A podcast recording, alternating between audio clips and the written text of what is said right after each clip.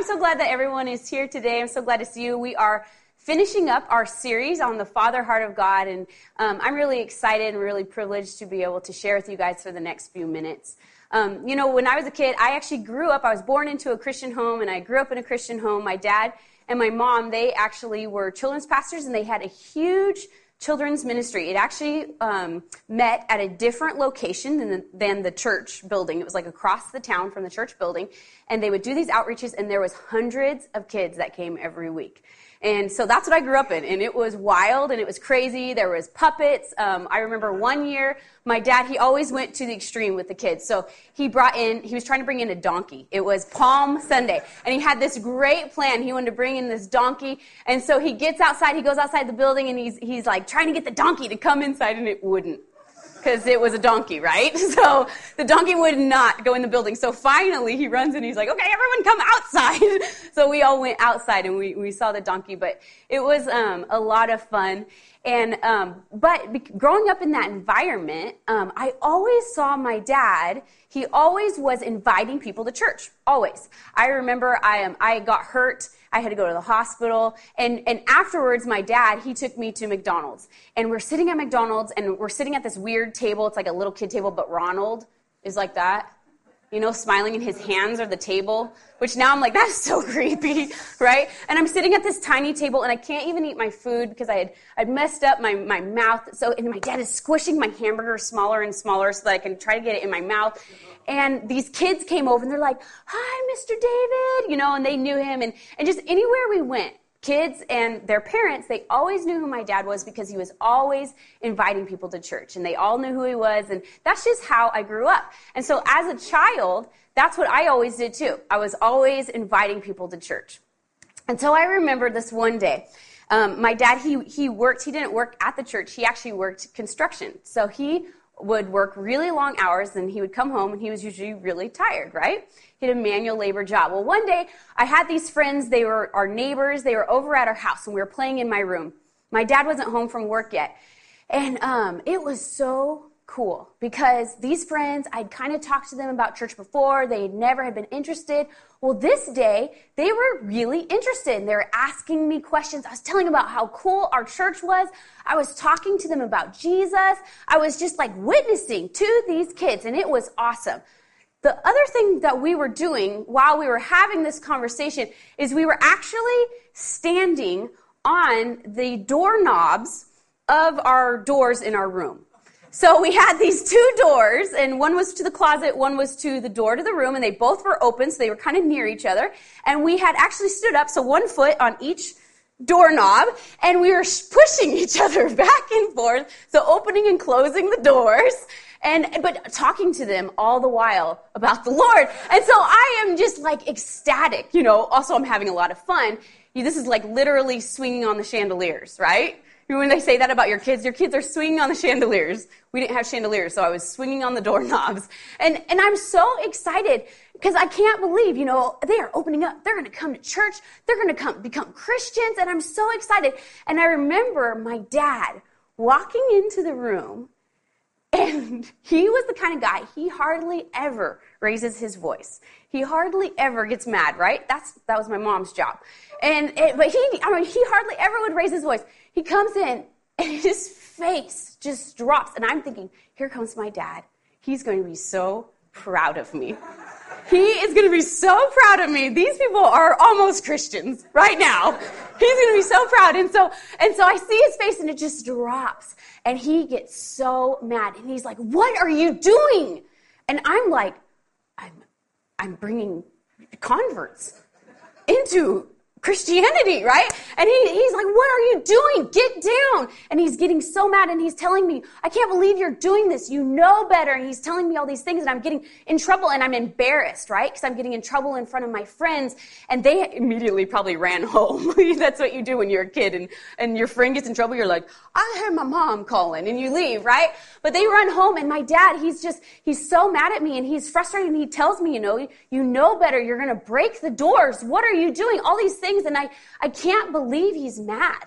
I'm just staring at him like, I can't believe you're mad at me about this because I thought he was going to be so proud of me in that moment. And you know, we had a miscommunication, right? Our perspectives were not the same on the situation. My dad, he was coming home from work. He's probably really tired.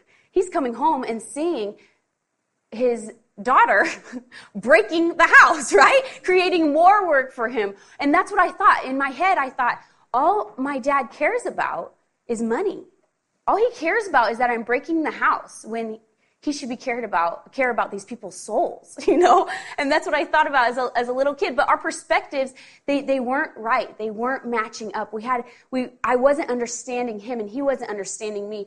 And you know jake last week when he, we talked about the father heart of god he talked about the was it five or seven? Five five um, gifts that as fathers we can give not we not me but we can give to our children. And, and it was so beautiful. And one of the things he said was god reveals himself in the bible as a father. But if our earthly father was less than perfect it can skew our view of god our father. Right? And, and my dad and my view in that moment it was skewed. We didn't have the same view. And so today I want to talk to you guys just for the next few minutes about our view of our Father. And so um, I have five different ways that we can view our Father God because our earthly Father, right? Sometimes they're not perfect, sometimes they're amazing, but still, no matter what, our fathers are never perfect. And so how we relate to our earthly Father really does shape the way that we relate to God. And sometimes we don't even know that it is. And it, this, this, this um, Father heart, right? Viewing God as our Father is so important. It's so important because it's, it's how God loves us and so we want to be able to receive his love. And so the first thing that I wrote down, different views of your father, is maybe your father was absent. And so maybe you view God as an absent father. He's so far up there. He's not really interested in my life. He doesn't really care about the day in, day out things of what I'm doing, of what's going on, right? He's just far away. And you know, I see, I see other people and they have a good relationship with God, but that's just not for me, right? That's not for me. He's, he doesn't really care about me. That's a, that's a easy view for us to, to have of our Father God. The second one is um, approving, always trying to get the approval of your dad. You know, I had a great dad, but for whatever reason in my life, I was always trying to get his approval. Always. I didn't know I already had his approval, right? But for me, for whatever reason, I was always trying to get him to notice me. I was always trying to get him to approve of me. And we can do the same thing with God. Where we're always trying to get God to approve of us. We're always trying to get Him to accept us. Well, if I read my Bible, the whole thing in a year, then God will accept me. Well, if I, if I pray seven hours a day, right? Well, if I go to church and I never miss, well, if I do this, if I do that, if I do this, and when we don't do those things, we feel like God is rejecting us, right? Well, I, I forgot to read my Bible for five days straight. God is rejecting me. God is mad at me. I should hide from him. It's so easy for us to, to, to mess up our view of God if, we, if we're not viewing him the right way. The third one is angry. Maybe, maybe your dad was an angry dad. Maybe he lashed out in anger. Maybe he screamed. Maybe he yelled, whatever, but maybe you view God that way. Maybe, you know, you always think, I gotta, I gotta do it right because otherwise God gets mad. I got to do it right. When bad things happen in my life, God is getting mad at me. God's to come down. God's to see me. God's to see what I'm doing, and He's to get angry at me. Right? That's, that's not the way God is. But that's a way that we can view Him. The fourth one is ask it. Maybe, maybe God for you is like a sugar daddy, right? And so you, you really only go to God when you need something. That's an easy one to fall into, huh? God is the one, He's the maker of the universe, right? He holds the whole world in His hands. And so, man, He's got stuff. and He should give it to me when I need it, right? And it, it's easy to fall into that, that I really only relate to God. I really only talk to God when I'm in trouble. I really only talk to God when I need help. I really only talk to God when my life's a screw up mess, screwed up mess, right? I really only talk to God when I cannot pay my bills there's been times in my life where where I felt pretty guilty because I'm like, God, I need your help on this, and I'm like, you know, yesterday I wasn't really that devout, but yesterday I'm really feeling devout because I really need you to step in and help me, and and and that's a view of God that's not right. But the last one is Abba. And that's how God wants us to view him. You know, this word, Abba, it's a um, Greek. No, is it Greek? Yeah, Greek word. I was pretty sure it's Greek. Whew. Okay. It's a, it's a Greek word, and in the Bible, the first time it was used was in Mark. Jesus, he is, is praying to God, right? And Jesus, we know Jesus is God. He's also God's son. It's also very confusing, but Jesus is the fullness of God incarnate in, into a man, right? And so he was fully God. He was fully man. He walked on the earth with us, not us, but with humans. But he, he walked with us on the earth and he's the first one. He's praying to God and he calls him Abba. And this is a really interesting term because it was the term that meant father or it meant my father. It was very personal. It was extremely personal. And, and throughout the Bible, we haven't seen anyone refer to God this way yet referred to him as my father. And then in the New Testament, Paul, he refers to God as Abba two more times. And so we see that we are supposed to relate to God as our father. That he's not supposed to be a faraway God or he's not just supposed to be this all powerful being, but he's also wants to be our father. And, and you know, it's so hard. I think it's so interesting that God wanted to reveal himself as father because he gives us fathers. And so we already have sometimes a tough relationship with our Father. But God, He wanted to show you this is what a perfect father is. None of us have a perfect father. We can have a pretty close, right? Pretty great. But none of us have a perfect father except in God. He's the perfect father. And so um, in Luke 15, I want to read you guys a story. Luke 15, verse 11 through 24, and it's a few verses, but you guys, I think, can bear with me. It says, And he said, There was a man, this is Jesus, he's telling a story. He said, And there was a man who had two sons. And the younger of them said to his father, Father, give me the share of property that is coming to me. And he divided his property between them. Not many days later, the younger son gathered all he had and took took a journey into a far country, and there he squandered his property in reckless living. And when he had spent everything, a severe famine arose in that country, and he began to be in need. So he went and hired himself out to one of the citizens of that country, who sent him into his fields to feed pigs. And he was longing to be fed with the pods that the pigs ate, and no one gave him anything. But when he came to himself, he said, How many of my father's hired servants have more than enough bread? But I perish here with hunger. I will arise and go to my father, and I will say to him, Father, I have sinned against heaven and before you. I am no longer worthy to be called your son. Treat me as one of your hired servants. And he arose and he came to his father. But while he was still a long way off, his father saw him and felt compassion and ran and embraced him and kissed him. And the son said to him, Father, I have sinned against heaven and before you. I am no longer worthy to be called your son. But the father said to his servants, Bring quickly the best robe and put it on him, and put a ring on his hand and shoes on his feet.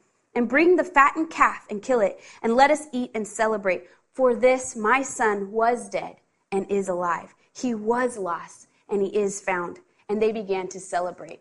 Jesus, he tells this story. There's a big crowd gathered, and he tells this story of, of a father. And why did he, he tell it? Because he's giving us a picture of what God is like. In this story, the father represents God, and the prodigal, the son, represents us.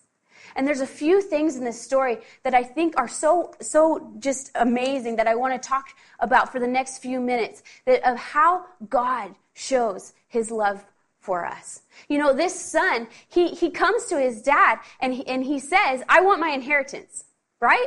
I mean, the audacity. You know, I've heard, I've heard a lot of different people speak on this story and it's not a true story, right? It's, it's a story that, that Jesus made up to show a point. But I've heard different people talk about like, the dad wasn't dead right? We usually get our inheritance after someone has passed away. And yet this son comes to his dad and says, Hey, sell, sell Sell whatever you need to to give me my money now. Right? And so the father in this story has to put out some effort. He has to shift some things around in order to give his son the inheritance. And yet he does.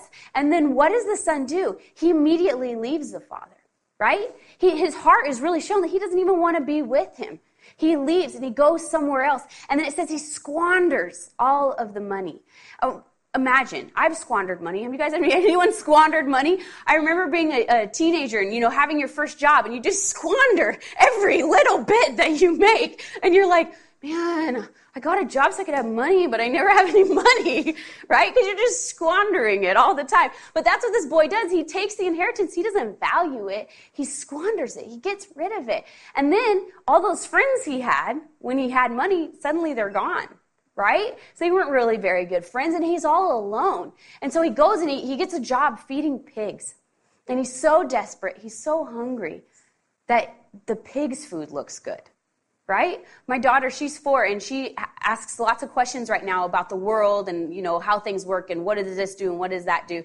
Today they were talking about the moon, and Jack, he's two, he was like talking to himself, or the moon, I'm not sure, but he was saying, he was in the car and he was going, Oh, you moon, why are you hiding? You moon. And I was like, I don't know what's going on back there. But then Evie goes, That's not the moon, that's the Earth's crust. no, but she asks all these questions right now. And the other day she was asking me, she goes, Mom, what do pigs eat? And I said, anything. pigs, they basically they eat garbage. And she was eating a banana and she goes, like, they'd eat this banana? And I was like, yeah, they'd eat the peel. And she's like, no. And I'm like, yeah. I mean, they would eat like anything, like garbage, like our garbage. They would get into it and eat it. You know, that's what this man, this son, that's what he wanted to eat. Oh man, that pig's food's looking good. That's how hungry he is. You know, a, a, a lot of us in, in American culture, right? We throw away tons of food. We throw away leftovers. We're like, it's been in here for two days. It smells like the refrigerator. I can't eat it anymore. This guy was so hungry, right? He, he was eating, he wanted to eat the pig's garbage. And, and he comes to himself. I love that verse. He says, he came to himself. It's like he remembered. In verse 17, how many of my father's hired servants have more than enough bread? But I perish here with hunger. And he realizes, you know, I've, I've messed up. I've messed up my life. And, and I did the unthinkable. I took all my dad's money and I lost it, right? But maybe, just maybe, my dad would let me come back and be a servant. I know I can't be a son, but maybe he would let me come back and be a servant. And the first thing here, the first point that I have is the son had to recognize his need for his father. He had to realize, man, I need my dad. In the same way in our life, we have to recognize, I need my Father God. We have to come to a point in our life where we realize and recognize, I need him. I need you, God. I don't, I don't just need you when I, when I can't pay my bills. I don't just need you when I have a problem, but I need you all the time. Yeah. I need my father. I need to be close to him. I need to live in his house. He had to recognize his need for his father. The second thing is that he had to physically move back towards his father, right? It wasn't enough for him to just sit there in the farm with the pigs and say, man, I really need my dad. He had to literally be like, I'm going to do something about it and start walking towards his dad, right? He had to, he had to initiate that relationship. He had to start moving back towards his dad. His dad wasn't out in the city trying to find him. And I think that's really interesting that God, he, he isn't out in the city trying to find you, right?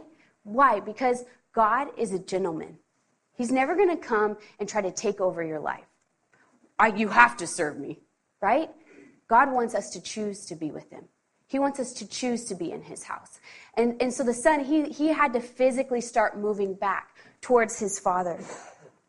And then it says in verse 20, and he arose and came to his father. But while he was still a long way off. I love this. While he was still a long way off, his father saw him and felt compassion and ran and embraced him and kissed him. I, I love this part of the story. We see a picture of this dad, and he's looking and he's waiting and he's wondering, Where's my son? Will my son ever come home? Will my son come back?